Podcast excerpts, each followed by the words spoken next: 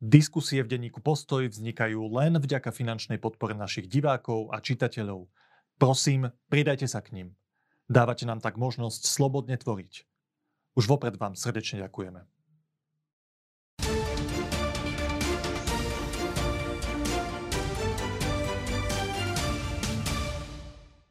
V našej krajine sa k moci dostala úradnícka vláda a jeden z najsilnejších výrokov jej predstaviteľov znel tak, že naše verejné financie sú v historicky najhoršom stave. Je to naozaj tak? Ak áno, prečo? A čo bude treba robiť pre zlepšenie situácie? To sú otázky pre človeka, ktorý počas ostatných rokov mal pri tejto téme silné slovo. Donedávna štátny tajomník ministerstva financí Marcel Klimek, vítajte. Pekný deň prajem. A proti nemu sedí človek, v ktorého náplni práce je jasne hovoriť, v akom stave sú naše verejné financie. Šéf Rady pre rozpočtovú zodpovednosť Jan Todt, vítajte v Postoj TV. Pekný deň.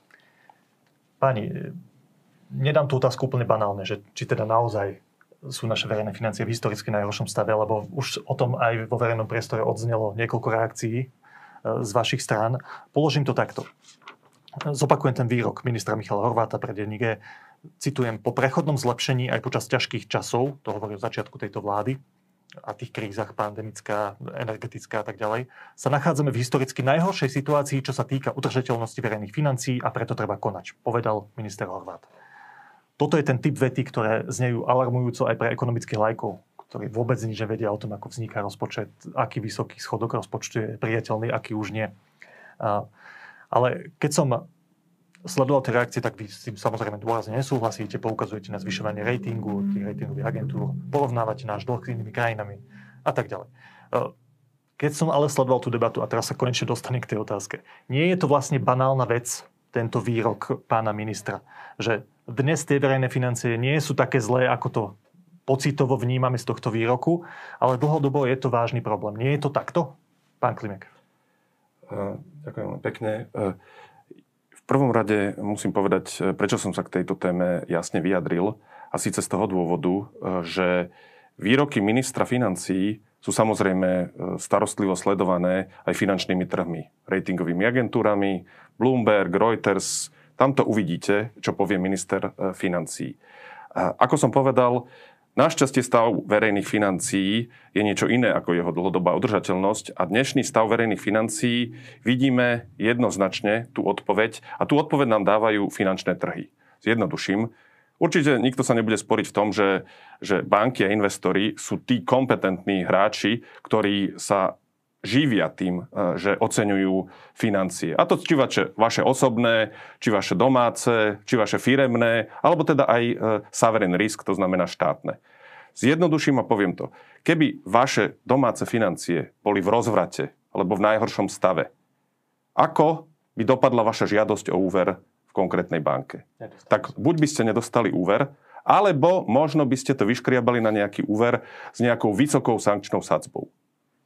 Čo nám hovoria banky a investori dnes v Slovensku? Presný opak. Úverov, dlhov, dlhopisov teda môžeme emitovať a aj sme emitovali podľa vhodnej potreby, nebol v tom žiaden problém. A sadzby, ktoré nám dávajú, sú veľmi priateľské. Sme presne v strede, čo sa týka úrokových sadzieb, čo sa týka spredov, to znamená tých prírážok nad referenčný e, nemecký dlhopis, aj tzv. E, rizikových poistiek, teda credit default swapov, tzv. CDS-iek. Úroky máme, posledne som pozeral si 3,47 na 10 rokov, 120 bipsov, teda 1,2% je asi spred voči nemeckému bundu a 49 bipsov je poistka na 5-ročný e, credit default Toto sú vaše argumenty v prospech toho, že v súčasnej situácii naše verejné financie nie sú určite historicky najhoršie, dokonca že nie sú, nie sú ani zlé, keď to To sú fakty a fakty sú také, že ratingovky, banky, investori, všetci hovoria, váš stav je dobrý až veľmi dobrý. Dobre, pán Klimek, ale uh-huh. keď, keď vezmete tento výrok ministra Horváta uh-huh. a dáte ho do kontextu, že možno to minister myslel z hľadiska dlhodobej udržateľnosti, nie aktuálnej situácie v najbližších uh-huh. mesiacoch, možno roka, dvoch, ano. ale v priebehu, neviem, najbližších 4, 5, 6, 7 rokov, tak vtedy to sedí? Nesedí to, lebo zase poviem, to, čo robia ratingové agentúry, Standard Poor's, Moody's, čo sú teda akože najsilnejšie e, agentúry, je tzv. long-term issue rating, to znamená dlhodobý výhľad e, financií, aby sa každá investičná spoločnosť, každá banka, každý investor vedel na tom horizonte tých 5, 10, 15 rokov, čo sú bežné dlhopisy, ktoré Slovenská republika emituje, zariadiť. A oni sa zariadia na základe tohto odporúčania. Takže neplatí ani to, že keď to trošku zjemním Dokončím. ten výrok, že nie je Áno. historicky najhoršie, ale že to nie je ideálne. Tak To historicky už v žiadnom prípade dlhodobú udržateľnosť eh, kolegovia, ma asi potvrdí, rátame asi za posledných eh, 10 rokov v takejto eh, kvalite. Kto je taký s pár šedinami ako ja, možno Jano určite, si pamätá, že čo tu bol za rozvrat verejných financií eh, eh, v roku 93, 98, ale aj v roku 2008 tu bola ťažká eh, situácia, deficity boli 8 a 12% To znamená, nesedí to v týchto štandardných horizontoch, kde sa hýbe Slovensko a slovenskí investori a slovenské dlhopisy. Dobre, a keď Je pravda? to slovo historicky a pozrieme sa, že sú v zlom stave z hľadiska dlhodobej udržateľnosti. Že takto sa ďalej fungovať nedá.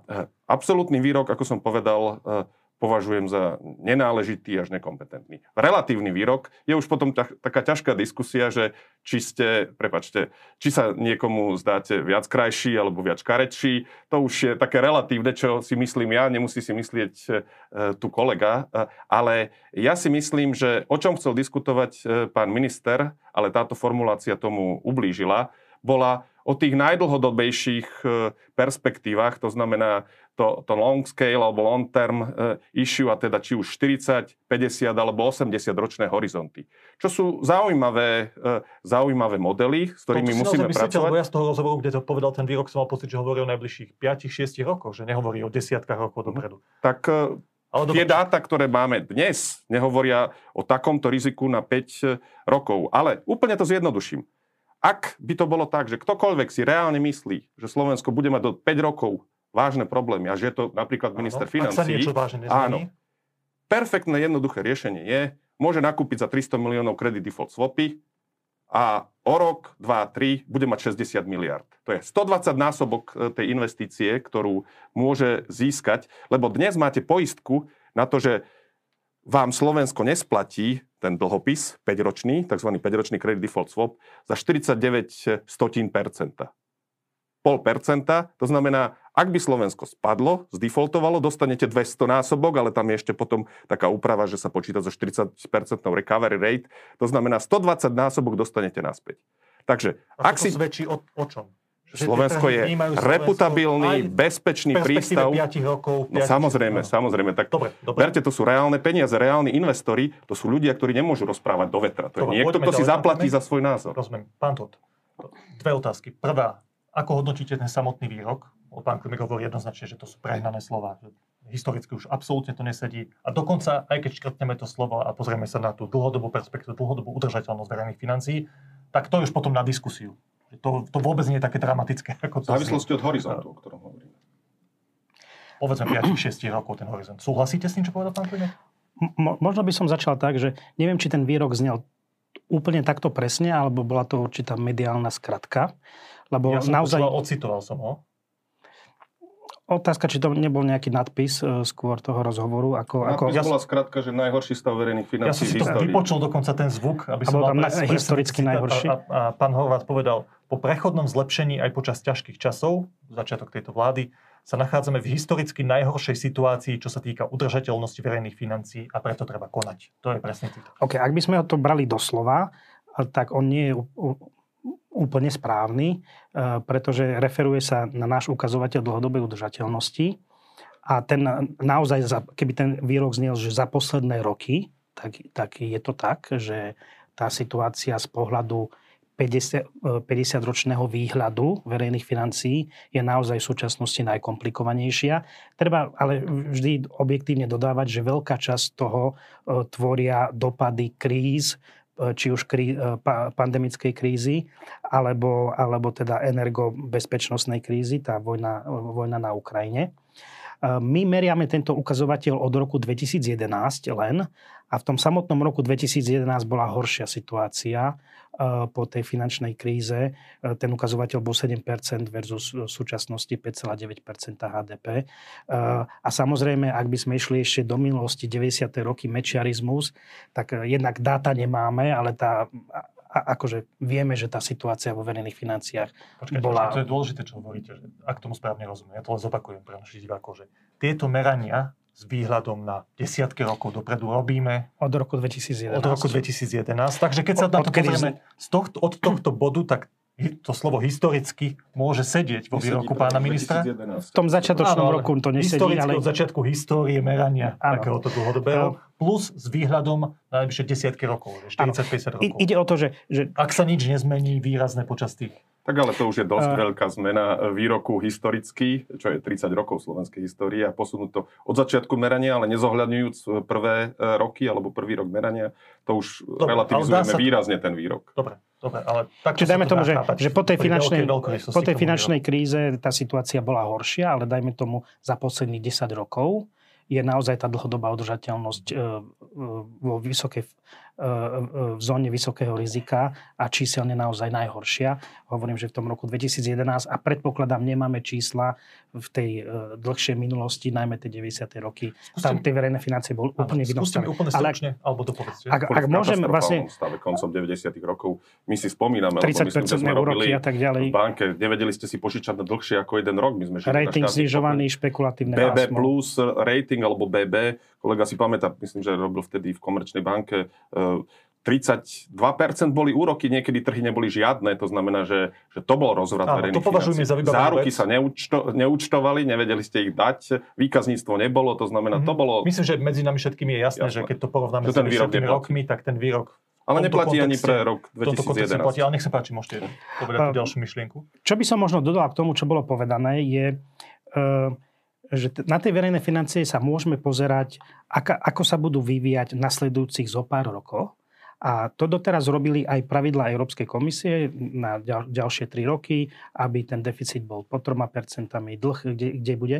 To robia štandardne aj ratingové agentúry. Keď si pozriete analýzu rati, uh, ratingové agentúry, tak tam má vývoj, uh, fiskálny vývoj do roku 2026 a potom rozpráva o trošku rizikách, ale v zásade ten rating je nastavený na to, str- uh, na to strednedobé obdobie, tých 3-5 rokov. Takže keď dnes Podobne... dostaneme tie pozitívne ratingy, čo sme dostali od dvoch agentúr, tak oni sa na to pozerajú v perspektíve perspektíve troch, piatich rokov. Áno, a presne tam to tak. vidia, že to bude dobré, nám dajú pozitívne. Aj kolega, čo spomínal, vyslovene ten, ten finančný produkt, ktorý hovorí o defalte, ten má tiež len 5-ročný horizont a otázka, nakoľko je likvidný, ale ten vyslovene hovorí, že do 5 rokov, až či krajina neskrachuje. E, čiže je veľa, e, Európska komisia, ratingovky, finančné trhy, títo všetci, týchto všetkých zaujíma ten strednedobý výhľad, 3-5 rokov a práve kvôli tomu, že tu nebola žiadna autorita, žiadne pravidlá, pre ten dlhodobý výhľad, aj ten dlhodobý výhľad je komplikovanejšie vôbec napočítať, čiže potrebujete aj nejakú analytickú kapacitu,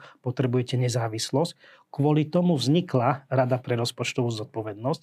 Náš článok v ústave 55a hovorí o tom, že Slovenská republika chráni dlhodobú udržateľnosť a kvôli tomu stanovuje, vytvára Radu pre rozpočtovú zodpovednosť. Čiže všetci politici, pre nich by ústava mala byť daná, by mali chrániť dlhodobú udržateľnosť. To nie je, že nejaké vymyslené dobre, číslo. Tak ja som rád, že tu máme z toho správneho hostia, keď, keď toto spomínate. Čiže, povedzte mi úplne jednoducho, že dobre, keď sa vy predstaviteľ orgánu, ktorý sa presne na dlhodobú udržateľnosť verejných financií má pozerať a povedať politikom, pozor, toto je problém, toto je vážna vec, tak, to, tak povedzte, ako to Mali sme tu polemiku medzi pánom Klimekom a pánom Horvatom. Ako to vníma Jan Todt, šéf rozpočtovej rady? Tak aj v, t- v tom krátkodobom horizonte tam súhlasíte s tým, čo povedal pán Klimek?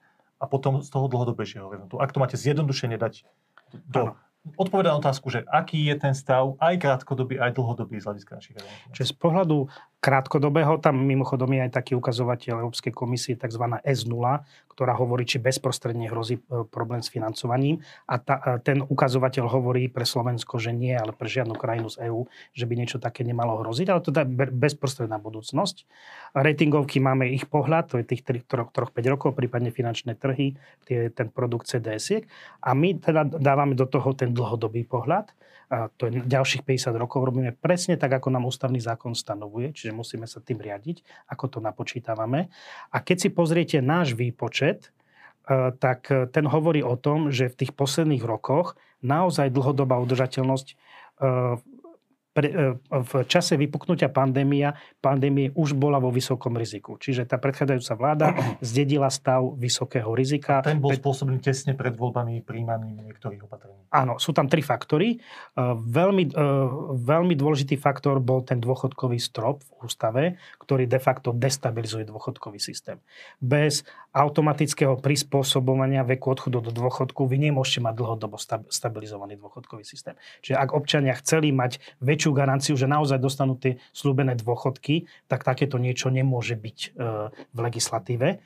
Ten sa odstranil. Ďalej sa tam zaviedol plný 13. dôchodok bez financovania. Ďalej tam bolo veľmi rozšafne nastavená valorizácia tých minimálnych dôchodkov. A ďalej pred voľbami sa e, v prostredí nízkoinflačnom sa výrazne zvyšovali mzdy, tam dva roky o 10%. Čiže v zásade aj tá rozpočtová politika pred voľbami sa výrazne uvoľnila. A keď zoberieme aj do toho pandémiu, tak ten, ten ukazovateľ bol cez 5% HDP, čo hovoríme teda, že je vysoké, zóna vysokého rizika dlhodobej udržateľnosti. Táto vláda to za, začala postupne znižovať, naprávať. Ten, ten, e, tie, tú finančnú destabilizáciu v dôchodkoch napravila asi tak na 70%, čiže 30% ešte ostáva, ale to dôchodkovou reformou asi 70% e, toho napravila. A zároveň mala v tých rokoch 20 až 22 E, keď odhľadneme od jednorázových opatrení, pozrieme sa na ten trvalý deficit, mala veľmi konzervatívnu politiku. Ten štruktúrálny deficit v tom roku 2021 dosiahol podľa našich dát historicky najlepšie, najnižšie úrovne. Aj v 22 bol veľmi nízky, aj keď tam treba povedať, že tam pomáhala zase inflácia, lebo problém je, že došiel ďalší negatívny šok. Po pandémii tu máme uh, uh, ruskú agresiu, a to znamená ďalší účet pre naše verejné financie, účet platiť vyššie energie dlhodobo, účet platiť viac na obranu, stratili sme tú mierovú dividendu, musíme proste na obranu dávať 2%, už, už nám neprejde to, to porušovanie Aj toho nášho záväzku, záväzku.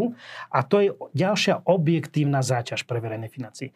Ak teda naščítame tieto objektív, tieto vplyvy kríz, E, tak je prirodzené, že sme vo e, vysokom riziku dlhodobej udržateľnosti, posledné údaje nejakých 5,9. Čiže do, dokonca uh, horší stav ako ten zdedený, len sú tam tie vplyvy tých kríz. Ak by sme tie vplyvy tých kríz očistili a pozerali sa len na, na rozpočtovú politiku alebo hospodárskú politiku vlády, tak tá dlhodobá udržateľnosť by sa zlepšila. Aj s rodinným balíčkom, aj s rodičovským bonusom. Eh, zlepšila by sa. Treba však tam uviezť, je to aj vďaka dôchodkovej reforme, ktorú táto vláda spravila. Problém tejto dôchodkovej, my sme ju privítali, problém tejto dôchodkovej reforme je, že není ústavne ukotvená len v obyčajnom zákone a také tie populárne veci, eh, zavedenie 14. rodičovského dôchodku, je, máme okamžitý, okamžité výdavky, okamžitý účet za to, ale tie menej populárne úspory, ktoré plynú s tým, že postupne od roku 2030 mimochodom sa začne zvyšovať vek odchodu do dôchodku, do tie nabiehajú len veľmi pomaly. Čiže zase vidíme tam riziko, že na papieri áno, zlepšila, ale, vidíme tie, ale to je za predpokladu, že ďalších 50 rokov nebudú zmeny. A ak tu príde politická garnitúra e, a bude sa aj ťažko e, rušiť 14. rodičovský dôchodok, ale ľahko zruší alebo znovu zavedie strop, tak de facto táto situácia sa zhorší. Ešte úplne stručná otázka a poprosím vás o reakciu, aj tam naformulujem konkrétnu otázku. Vy teda hovoríte, že táto vláda sa v tých prvých dvoch rokoch stávala veľmi zodpovedne k verejným financiám, potom ale aj kumuláciou tých dvoch veľkých kríz, ak to zhrnieme do dvoch kríz, tak samozrejme tam vznikol ten problém a keď videli ten problém, tak nemali príjmať, to je, to je to vaše odporúčanie, vy by ste odporúčili politikom, tak vidíte, keď tu bola pandémia, keď tu bola energetická kríza, tak nepríjmajte ďalšie veľké trvalé výdavkové opatrenia. trvalé veci ako rodičovský bonus alebo rodinný balíček. Tak? Toto a, myslíte? Áno, presne tak, že, že tej ekonomike my sme hovorili v kríze, treba pomáhať. Kríza nie je dobrý Dobre. čas na, na uzdravovanie, ale pomáhajme ekonomike jednorázovo a adresne. To znamená, že e, nedotovať e, elektrickú energiu všetkým domácnostiam. Dobre, ale. Pán Klivik, počkajte, položím tú otázku, že určite si pamätáte, čo ste chceli povedať. Lebo pán to vás na jednej strane chváli, hovorí o tých prvých dvoch rokoch, objektívne uznáva, že tá situácia bola mimoriadná a nie raz, ale minimálne dvakrát z hľadiska tých, tých kríz. Uh-huh. Tak prečo ste, keď ste boli priamo pri tom, však boli ste štátny tajomník, mali ste silné slovo pri rozhodovaní o verejných financiách. Do istej miery samozrejme neboli ste minister. Prečo ste tým politikom nepovedali, že to nemôžete, pán Matovič, príjmať rodinný balíček, keď sme tu mali takéto veľké krízy s takým dopadom na verejné financie. Nemôžete, pán Krajniak, rozmýšľať o zaujímavej reforme, o rodičovskom bonuse, lebo v tejto situácii, po týchto krízach, je to naozaj problém z hľadiska dlhodobého udržania našich verejných financií. Prečo e, sa Poviem to, to takto stalo? Za uh, svoje pôsobenie na, uh, na ministerstve financií som absolvoval stovky akože extrémne uh, náročných rokovaní. Zapíšem to uh, rámcom. Uh, ako iste viete, uh, viedol som uh, kolektívne vyjednávania uh, vyššieho stupňa, kde sme protistranu mali Konfederáciu odborých zväzov, ktorú možno vám je známe, že myslím doteraz sú partnerom, smluvným partnerom strany Smer. A napriek všetkým tým okolnostiam, ktoré sme mali, dva roky za sebou som vyrokoval e, nulové valorizácie miest vo verejnom sektore práve na ochranu verejných financí. Mohol by som dlhodobo pokračovať, ale myslím si, že, že k tým verejným financiám sa vrátim. Na jednej strane a veľmi kvitujem, že, e, e, že pán kolega e, podáva celý plastický obraz o tom, ako fungujeme, lebo ja som si z jeho slov zachytil alebo zapamätal niekoľko výrazných bodov. Poprvé, shodli sme sa na tom, že neplatí výrok ministra, že to, čo sa týka verejných financií, je najhorší stav v histórii Slovenska. Určite si vážim a cením, že nezávislá Rada pre rozpočtovú zodpovednosť hovorí, že minimálne tie prvé tri roky boli verejné financie spravované konzervatívne až veľmi konzervatívne. Zároveň pán predseda povedal, že bez dopadu kríz by sa verejné financie zlepšili a aj s dopadom trojitej krízy máme dnes zlý, ale lepší ukazovateľ ako po tej minulej kríze e, z roku 2009 až 10, to znamená tej hypotekárnej americkej kríze. A to si cením, lebo to je pravda o verejných financiách, ktorú takto vidia investori, banky a finančné trhy. Tam bola a, kritika. A Tam ja, bola kritika. Ja, ja sa vrátim k, všet, k viacerým bodom. A teraz, čo sa týka stavu a udržateľnosti. Ako som povedal, ratingovky a aj trhy oceňujú naše riziko na 5, 10, aj 15 rokov, dokonca máme aj dlhopisy 30 ročné, ale tých je málo. Je pravda, že, že máme tu, a ja si to cením, že máme rozpočtovú radu, e, ktorá sa díva na ten najdlhší horizont 40, e, respektíve 50 e, rokov. Treba mať aj v podvedomí niekde to, čo robíme, aký to bude mať dopad na naše deti a na naše vnúčatá, ale na druhej strane, prepáčte, že to tak zjednoduším, ovplyvniť to dianie za horizont 50 rokov vieme relatívne málo, lebo často sa hovorí o zdraví verejných financií a prepačte teraz, že budem osobný a neviem, koľko máte rokov, ale, ale viem si s takmer 100% istotou povedať, že o 50 rokov e, váš zdravotný stav e, bude veľmi problematický. Buď budete mať nejaké dlhodobé choroby, alebo teda dúfajme, že budete medzi nami a tak ďalej. Ja, to sú dáta, o ktorých Áno. E, máme z NCZ plné masy. Ale nič to nehovorí o tom, akom zdravotnom stave ste dnes. Dúfam, že v čo najlepšom. Ale nemám ani sa nechcem na to pýtať. To znamená, že je rozdiel medzi dlhodobým horizontom, iba to chcem povedať, a horizontom 50 alebo dekád, mnohých Počkajte, dekád. pán Klimek, ale keď teraz každý deň vypajčím škatulku cigariet a vypijem e, flašu vodky, tak Len zvýšite viem, svoju tých... istotu, že tie problémy viem, budú že... grandiózne. Áno, no viem, viem presne tak ako pri verejných financiách. Áno, to s vami súhlasím. To s vami súhlasím. A preto hovorím, že na jednej strane máme tú objektívnu realitu, to znamená banky, investorov, finančné trhy, ktoré, hovorím, prajsujú nás presne v strede Európskej e, e, únie, aj eurozóny. Na druhej strane to nie je žiadny voľný žetón alebo voľný lístok na, na voľnú husenkovú dráhu, čo ale ani nikdy nebolo. Lebo berte si, že ja hovorím, že, že konsolidácia zdravie verejných financií je permanentná úloha e, každej vlády. Ja si nepamätám, možno si vy pamätáte, že by niekedy bola situácia, že by bola e, všeobecná atmosféra, že nemusíme sa starať o verejné financie, nech si parlament schváluje, čo chce. Vždy sme riešili uťahovanie opaskov, konsolidácie, ozdravovanie a zlepšujeme sa v tom, že budujeme tú inštitucionálnu e, bariéru alebo teda ten okruh k tomu, aby sme sa v tomto bode nikdy už nedostali do stavov, ako tu boli, hovorím, koncom tých 90. rokov, alebo aj, aj v tom roku 2010-2011. A, a to je určite gigantický progres oproti minulosti. Aj to, že to opatrenie, teraz keď, prepačte, do, dopust, doplním, my sme veľmi kvalitní aj inštitucionálne, lebo napríklad určite sa nebudeme sporiť o tom, že RRZ má u nás veľmi nezávislé postavenie. A ja si vážim, že to tak je, lebo potrebujeme počuť ten nezávislý hlas.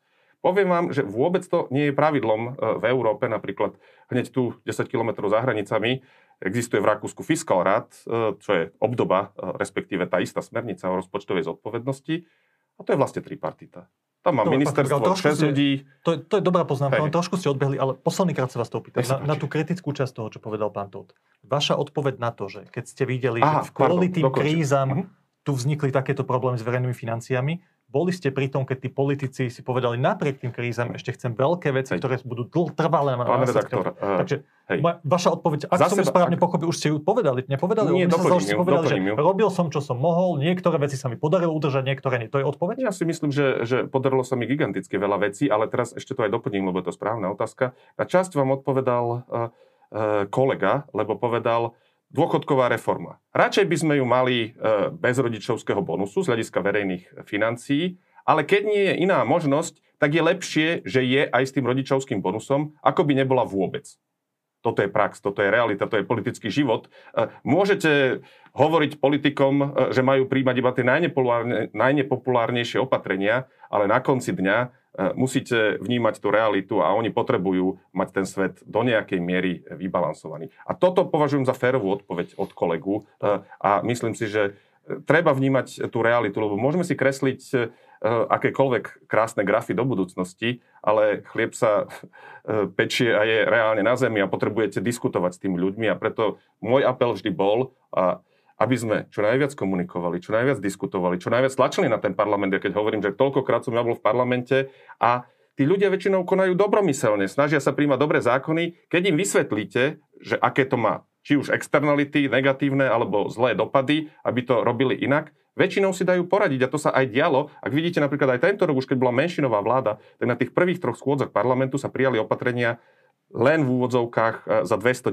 e, miliónov a k ním ešte leží 200 miliónov e, regulovaný odvod v parlamente Dobre, ako príjmová strana. Beriem ale tú vašu odpoveď, hej, čo ste povedali ale o, tej, odteraz, o tej politickej realite, áno, v ktorej vy aj ako odborník sa musíte hýbať. Pán ale, ale dôležitá vec, ktorú povedal pán Klimek, z môjho hľadiska bola reakcia na, tú dlho, na ten dlhodobý vývoj udržateľnosti našich verejných financií. Mal som pocit, že pán Klimek to trošku tak tak to bagatelizoval? Nie, to by som nechcel. Dobre. Je to dôležité, ale hovorím, že sú ešte nad tým e, dôležitejšie Áno. úrovne.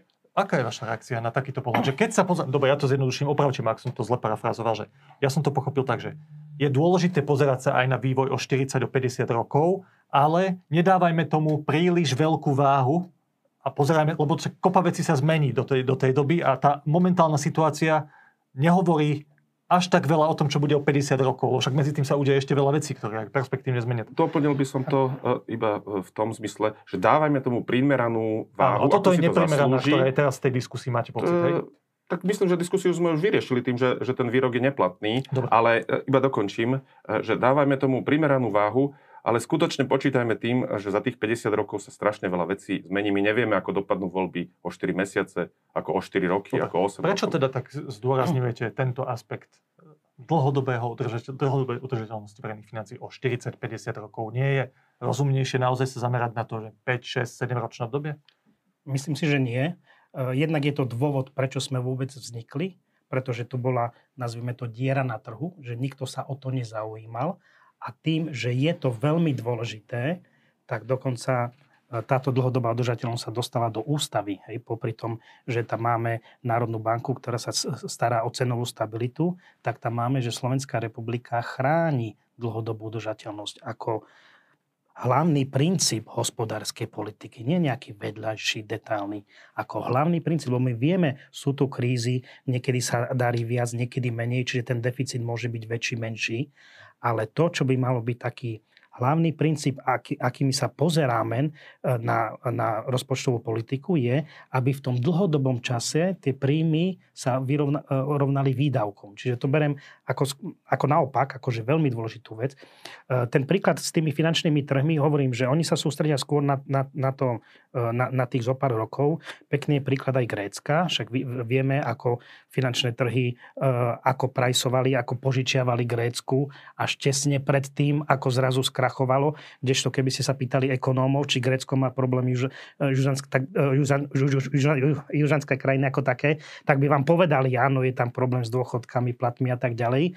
Len tie finančné trhy to nevideli, bol ten sentiment na trhu, určitá menová politika a tak ďalej a požičiavalo sa veselo Grécku až uh, možno Takže rok, na dva. argumentáciu by ste sa až tak nespoliehali. Áno, a, a, a, bral by som ju, ako určite je veľmi dôležitá, lebo to je cena, za čo si požičiavame, ale bral by som, som ju ako jeden diel mozaiky a nie ako to hlavné, že chceme len prežiť najbližšie 3 roky. Hej? Pre nás je dôležité to, aby sa práve nestalo niečo také ako e, e, grécky scenár, pretože im finančné trhy napožičiavali, napožičiavali, napožičiavali a potom zrazu museli výrazne znižovať dôchodky, platy a tak ďalej. Čiže my ako keby ochraňujeme sociálne istoty občanov, že ten štandard verejných služieb, na ktorý sú zvyknuté a tie prísľuby tých dôchodkov do budúcnosti sa bude dať prefinancovať.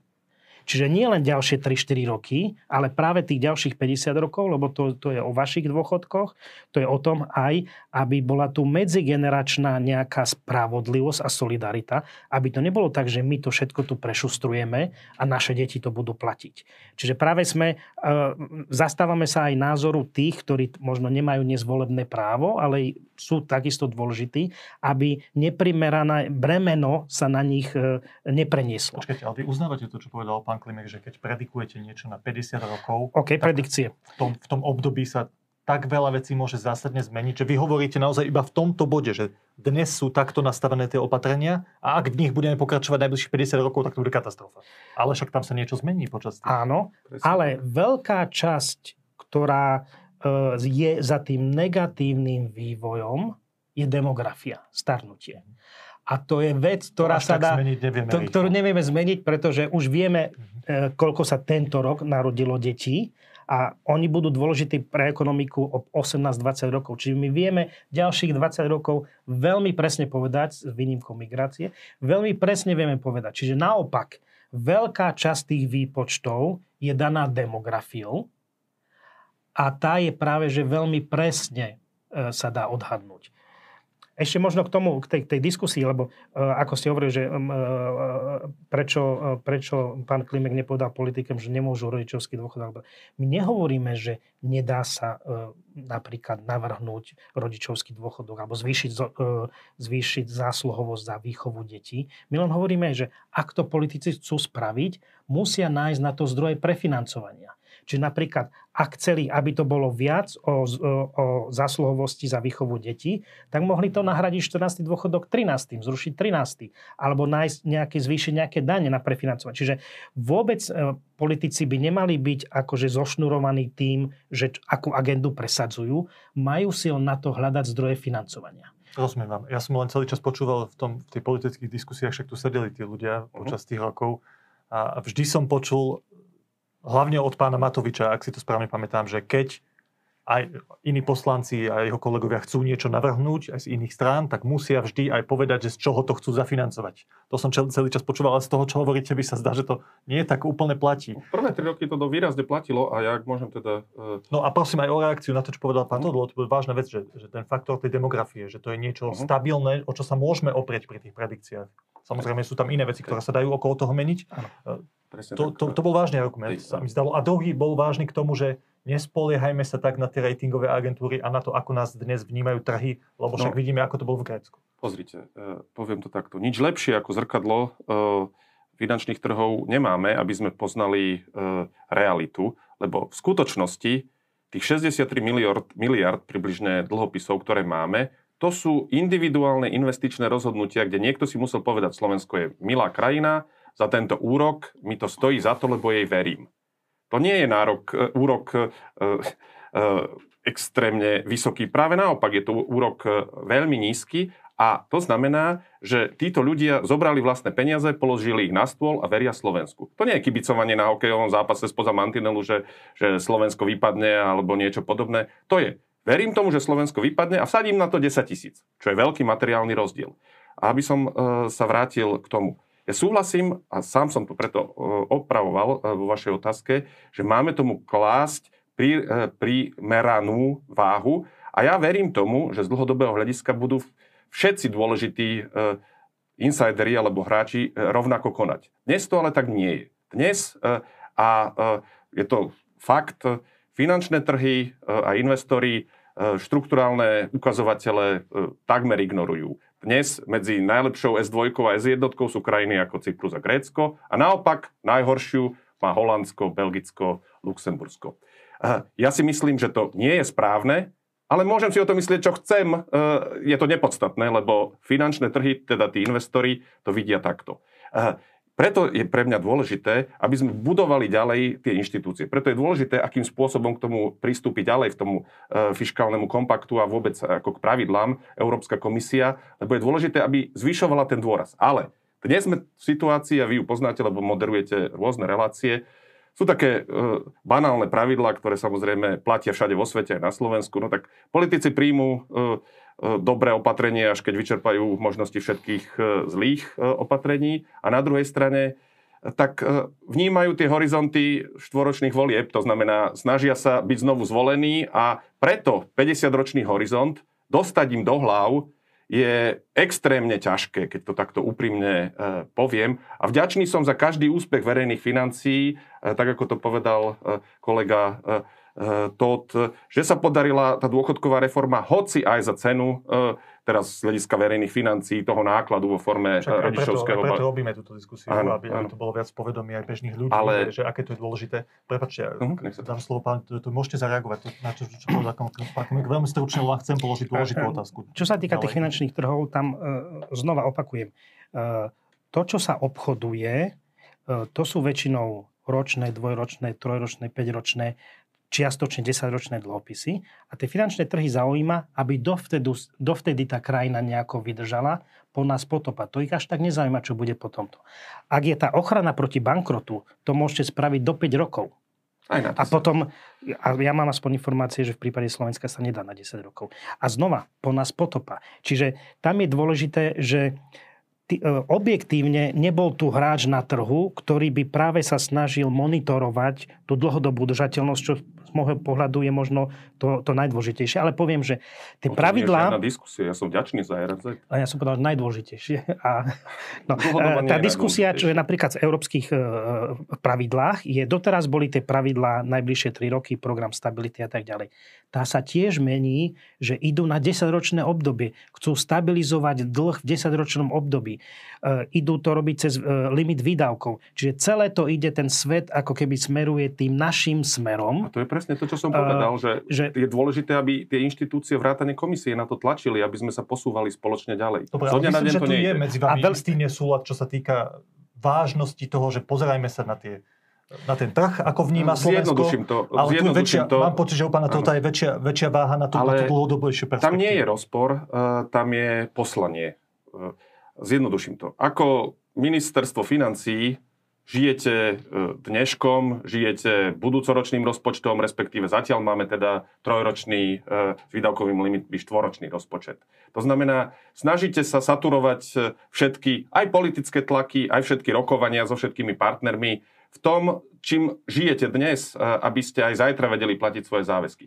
Zriadili sme inštitúciu, a ešte raz, ja som rád, že ju máme, lebo je to dôležitá funkcia, Radu pre rozpočtovú zodpovednosť, ktorá sa díva na ten long scale a long term Ten cieľ je to nejak vyvažovať, že brať do úvahy aj ich pohľad, ja si ktorý myslím, že ten, dlhodobý, ako vidíte, aj váš, ktorý súvisí aj s aktuálnym ten význam eh, RRZ je. a vôbec tej dlhodobej udržateľnosti rastie, však do 2010 tu nič nebolo od eh, vtedy eh, stále sa zvyšuje úloha, zaviedli sa výdavkové limity. Akože to bol ťažký boj, veľký politický, to znamená, že, že význam tej dlhodobej udržateľnosti a teda našej spoločnej zodpovednosti za, za život našich detí a vnúčat rastie a je to dobre, ale nedá sa spraviť jedným gigantickým e, skokom, lebo tedy, vtedy by hrozil hrozný pullback, e, e, že by sa politici z toho zľakli a vrátili by sa do stavu, ktorý bol pred tým, čoho by som sa ja hrozil. To znamená, ja som rád, že ideme správnou cestou a Európska komisia ide správnou cestou. Tie rokovania ani v Európe nie sú jednoduché. Akože tie, tá, tá zmena fiskálnych pravidiel doteraz nie je uzavretá, už niekoľko mesiacov beží. Včera boli, myslím, že, že nový návrh komisie k tomu. Ja očakávam, že to bude trvať možno do konca roka a rozpočet sa nebude zostávať. Dobre, posunme tú diskusiu ďalej. Pán to, ja by som veľmi rád pochopil, že keď vy hovoríte o problematickosti našich verejných financií z hľadiska tej dlhodobej udržateľnosti, tých 50 rokov, čo to presne znamená v tejto chvíli? Lebo pán Klimek už dosť konkrétne povedal, že ako sa dnes na nás pozerajú trhy v, tej, v tom horizonte 5, 6, maximálne 10 rokov.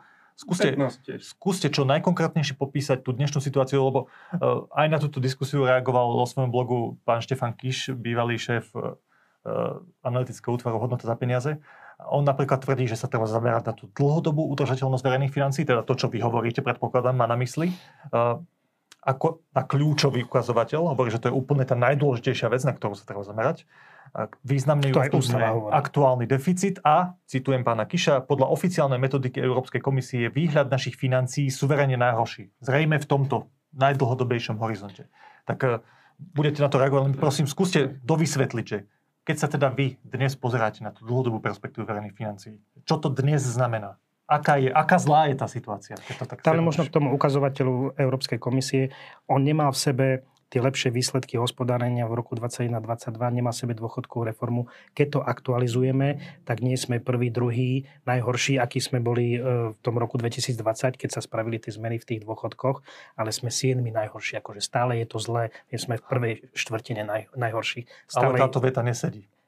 Keď vezmete do úvahy tie faktory, ktoré sa Ale ten pub- jediný publikovaný bol ten Európskou komisiou. My sme sami spravili pre e, verejnosť. Mm, takže pán Kiš vychádzal z dát, ktoré mal k dispozícii ano, vtedy ano. a vtedy to sedelo, ale už to nesedí. Áno, áno. Tie dáta sú už známejšie, dlhšie, to znamená, pán Kižik uh, mohol vidieť a uh, je skutočne rozdiel, uh, keď ste siedmi, tak áno, uh, ste, nie ste najlepší ani najhorší, ale teda akože ste v tej horšej časti. V spodnej polovici tabulky. Áno, v spodnej polovici. Štvrtine. Nie, 7 no, nie je štvrtina z 27. Z polovici, tretina. spodnej polovice. Tretina, tretina. no 8. No, Dobre, ale, ale tá moja otázka ďalej platí, že skúste zodpovedať čo najstručnejšie, že, že ako veľmi z toho vášho pohľadu je to zlé s tým výhľadom do 50 rokov s našimi... Vstúpila, tak už nás není 28, iba to som chcel povedať, preto nie 7 štvrtina. Je to veľmi zlé. Uh, ten ukazovateľ hovorí, že ak chceme mať udržateľné verejné financie, mali by sme ušetriť 7 miliard eur, e, čo je obrovská čiastka. Um, čisto ukazovateľ hovorí, akože e, to len akademické cvičenie, že, že teraz, ale samozrejme, keď si to rozdelíme, my nehovoríme o tom, že sa má ušetriť teraz. Že najbližší rozpočet by mal mať do 7 miliard menej. My, to úplne, my presne odpovedáme, koľko naj, na, najbližší rozpočet má. Na to sú tie výdavkové limity a tam je to číslo 1 miliarda pre budúci rok a ďalšia 1,3 miliardy pre rok 2025. Čiže takýmto tempom by sme mali postupne tých, tých 7, 7 miliard ozdraviť tie verejné, verejné financie. Nie naraz. My sme práve boli aj zastanca toho, aby sa tie pravidlá zmenili, aby nebol vyžadovaný vyrovnaný rozpočet, pokiaľ vláda si robí tú domácu úlohu, že postupne ozdravuje verejné financie. Čiže e, čo sa týka toho výhľadu, u nás tá demografia začne výrazne zaťažovať verejné financie od toho roku 2030. Čiže máme ešte relatívne krátky čas na to, aby, aby sme sa spopasovali s tým ozdravením, lebo potom, ako náhle začne demografia vám e, robiť navyše výdavky, tak vy nemôžete e, štartovať z vysokej úrovne deficitu, lebo to už bude neudržateľné. Čiže do roku 2030 by sme mali uzdraviť verejné financie, dať to, ten, dosiahnuť vyrovnaný rozpočet, byť niekde v tej, v tej oblasti, lebo potom demografia nám začne e, vystavovať účet a každým rokom. Čiže na to, aby sme boli pripravení, o to dôležitejšie je teraz pokiaľ už tá energokríza odznieva, netreba ekonomike pomáhať. Postupne, nie aby sme ju zabili naraz vyrovnaným rozpočtom, aby sme sa dostali do recesie a stratili 20 tisíc pracovných miest, ale postupne každým rokom bez prestávky udržateľne ozdravovať verejné financie. To znamená, že keď už budeme šetriť každý rok nejakú tú čiastku, o ktorej ste hovorili, sa zníži náš celkový verejný dlh ako krajiny? To je tá Áno. pointa. Čiže tie najbližšie roky zastabilizujeme dlh, lebo ak nebudeme Nebude robiť nič, stúpať. dlh bude stúpať, nebude Áno. stabilne stúpať. Zastabilizujeme dlh, stiahneme deficit pod 3% HDP a keď to budeme robiť viac ako 3 roky, čiže ďalej pokračovať, tak dlh začne e, výraznejšie klesať a, a bude dochádzať k tomu ozdravovaniu A vtedy financií. dokážu verejné financie fungovať aj dlhodobo napriek demografickej kríze. Presne, byť To je to pripravený na tú demografickú krízu, ktorá sa viac začne prejavovať od toho roku 2030. Tým sa posúvam k poslednej otázke našej diskusie a to je, že ako to spraviť? Kde ušetriť tie peniaze? Uh, Ja som zachytil už výroky nového ministra tejto úradníckej vlády, ktorý hovoril, že chystajú nejaký balík nejakých opatrení, aby sa to už v tejto chvíli vedelo nejak narysovať minimálne, že v týchto veciach vieme ušetriť. V akých oblastiach dnes, keď sa pozeráte aj na to, ako politici rozmýšľajú, aj aké veci tam už sú, sa reálne dnes dá ušetriť? Pán Klimek. Len eh, jednou vetou sa ešte musím vrátiť eh, kolegovi. Eh, Ja si myslím, že v mnohých veciach máme prienik. Mm, Ak si ja dobre pamätám eh, tie čísla, tak eh, náš dlh sa ešte na horizonte troch rokov eh, má znižovať, ale môže byť, že, že tie prepočty... Voči sa... 22. Áno. voči tomu by sme mali mať, pod, keď, budeme, keď pôjdeme podľa výdavkových limitov, mali, lebo on začne sa zvyšovať, aby sme neutralizovali to zvyšovanie, tak výdavkové limity do toho roku 26 by mali To znamená, dosiahnuť. Tá, tá, hovorím, že, že tá blízka trajektória je úplne v poriadku, ale v tomto sa cítim na jednej lodi e, e, s kolegom a ako som povedal, e, takže konsolidovať verejné financie je povinnosť aj v rá- v rámci našej zodpovednosti voči budúcim pokoleniam a myslím si, že zdravé je to tak, ako hovoril e, kolega, robiť to postupne, nie žiadnym vyrovnaným rozpočtom e, za jeden rok, hoci nám to teda ústava nariaduje a bude sa musieť spraviť, ale dávkovať to v postupných e, sumách roztiahnuté na Európska komisia teraz hovorí o 7 rokoch, ale teda v nejakom primeranom horizonte.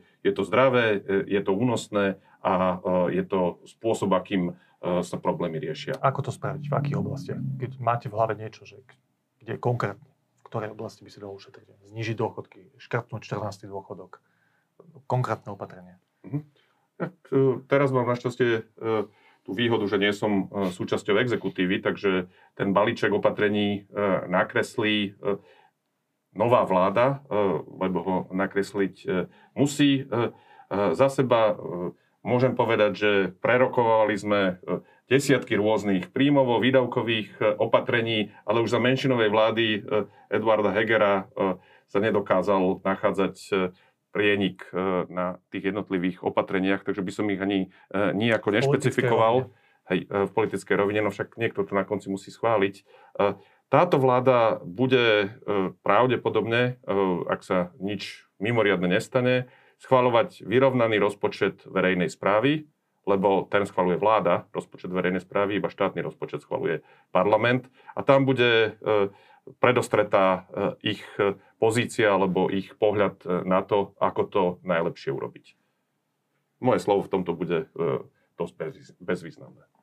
Dobre, ale môžete ešte úplne stručne to, to nejak konkretizovať, že keď vláda bude schvalovať rozpočet verejnej správy, to čo znamená? To znamená, že môže znížiť platy štátnym úradníkom, alebo tam, Tam je ja ten priestor presne, na e, šetrenie? Tak o tom to hovoríte? Nie, nie, nie. E, V zásade e, na vašu legitímnu otázku, ja popisujem, hoci ich takto zákon nepopisuje, ale záväzky alebo výdavky štátu na obligatórne, semiobligatórne a fakultatívne. Obligatórne sú veci ako dôchodky alebo sociálne dávky, ktoré musíte plniť, pokiaľ nemáte legislatívnu zmenu. E, A RRZ bude k 36. vypočítavať výdavkové limity. To znamená, ak sa nič mimoriadne nepodarí v skrátenom konaní parlamentu presadiť e, na strane príjmov, tak e, tá pozícia je daná z hľadiska príjmov. Potom tam máte skupinu, nazvem to, že fakultatívnych výdavkov, ako sú rôzne dotácie alebo pomoci, ktoré, kde máte relatívne voľnejšiu ruku, ale tiež by som povedal, že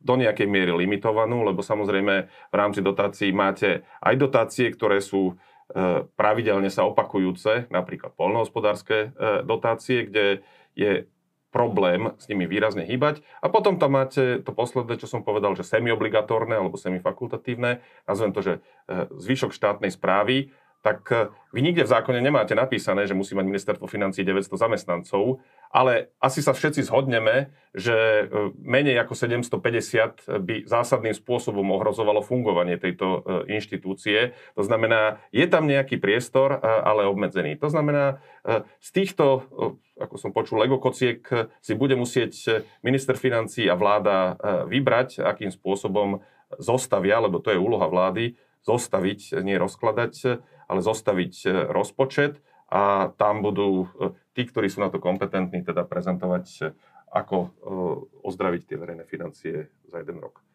Dobre, tá istá otázka je pre vás, pán Todt, ale podotázka. Tam je veľmi významným nástrojom ten, tie videokové limity, to ste už spomínali, ktoré sú teda, ako, nie sú súčasťou ústavného zákona, ale ako normálny, normálny zákon. A nie je jednou z veľmi dôležitých vecí v tom postupe z hľadiska dlhodobého udržania verejných financií to, že sa aj tento zákon o výdavkových limitoch nejakým spôsobom posilní, napríklad to, že bude schválený ústavnou väčšinou v parlamente? Samozrejme, to je, to je niečo, čo, čo sme vždy chceli. Pôvodne aj autory tej dlhovej brzdy e, mali v tom návrhu aj výdavkové limity, len aby sa dosiahla, dosiahol súhlas, tak e, dala sa tam len veta, že oni sa pripravia a tie, tie prvých tých 8 rokov sa vlastne v rozpore s tým ústavným zákonom e, nepripravili a, a schválili sa až teraz nedávno. Bohužiaľ nie priamo v ústavnom zákone, lebo zase bol tu určitý problém daňovej brzdy a, a zbytočne e, sa to skomplikovalo. E, zároveň tá dlhová brzda s výdavkovými limitmi nie je zosynchronizovaná, či máme čiastočne nefunkčný systém a my voláme potom, aby parlament, aby sa zopakoval ten úspešný príbeh pred desiatimi rokmi, kedy v období, keď vláda už nemala dôveru, tak práve vtedy sa prijal ústavný zákon o rozpočtovej zodpovednosti naprieč politickým spektrom, tak aby teraz sa podobne e, ten, tá dlhová brzda zmodernizovala a dala do súladu s výdavkovými limitmi, výdavkov limity prípadne dostali do toho ústavného zákonu, aby sme mali, mali plný funkčný systém a vtedy by sme nemali problém, že v súčasnej dobe naraz e, znížiť deficit o 7 miliard a, a, a destabilizovať ekonomiku. Čiže apelujeme na poslancov, aby sa ukázali, že naozaj im ide rozpočtovú zodpovednosť, lebo tá je univerzálna. S toho môžu súhlasiť aj ľavicové, aj pravicové strany. Neobchodovať s tou rozpočtovou zodpovednosťou, že ja súhlasím len vtedy, keď mi dáte niečo, niečo také, ale, ale zároveň aj súhlasiť, nevyhýbať sa tej téme. Ale to nevidíte asi reálne už v tomto volebnom období. Toto je asi výzva už pre poslancov.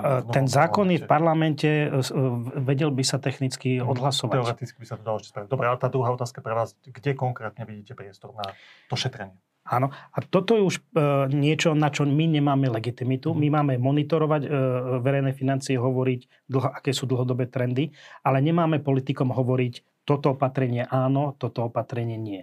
Čiže ja poviem, že sú len tri zdroje, sú príjmy, výdavky a v tom strednodobom dlhodobejšom horizonte aj štruktúrálne reformy, ktoré vedia zvýšiť e, rast ekonomiky a vlastne aj ten rast ekonomiky dlhodobý, dlhodobo vyšší rast ekonomiky vie zlepšiť tie verejné financie. Ale to je niečo, čo sa, čomu sa my vyhýbame kvôli tomu, že na to máme legitimitu tých politikov.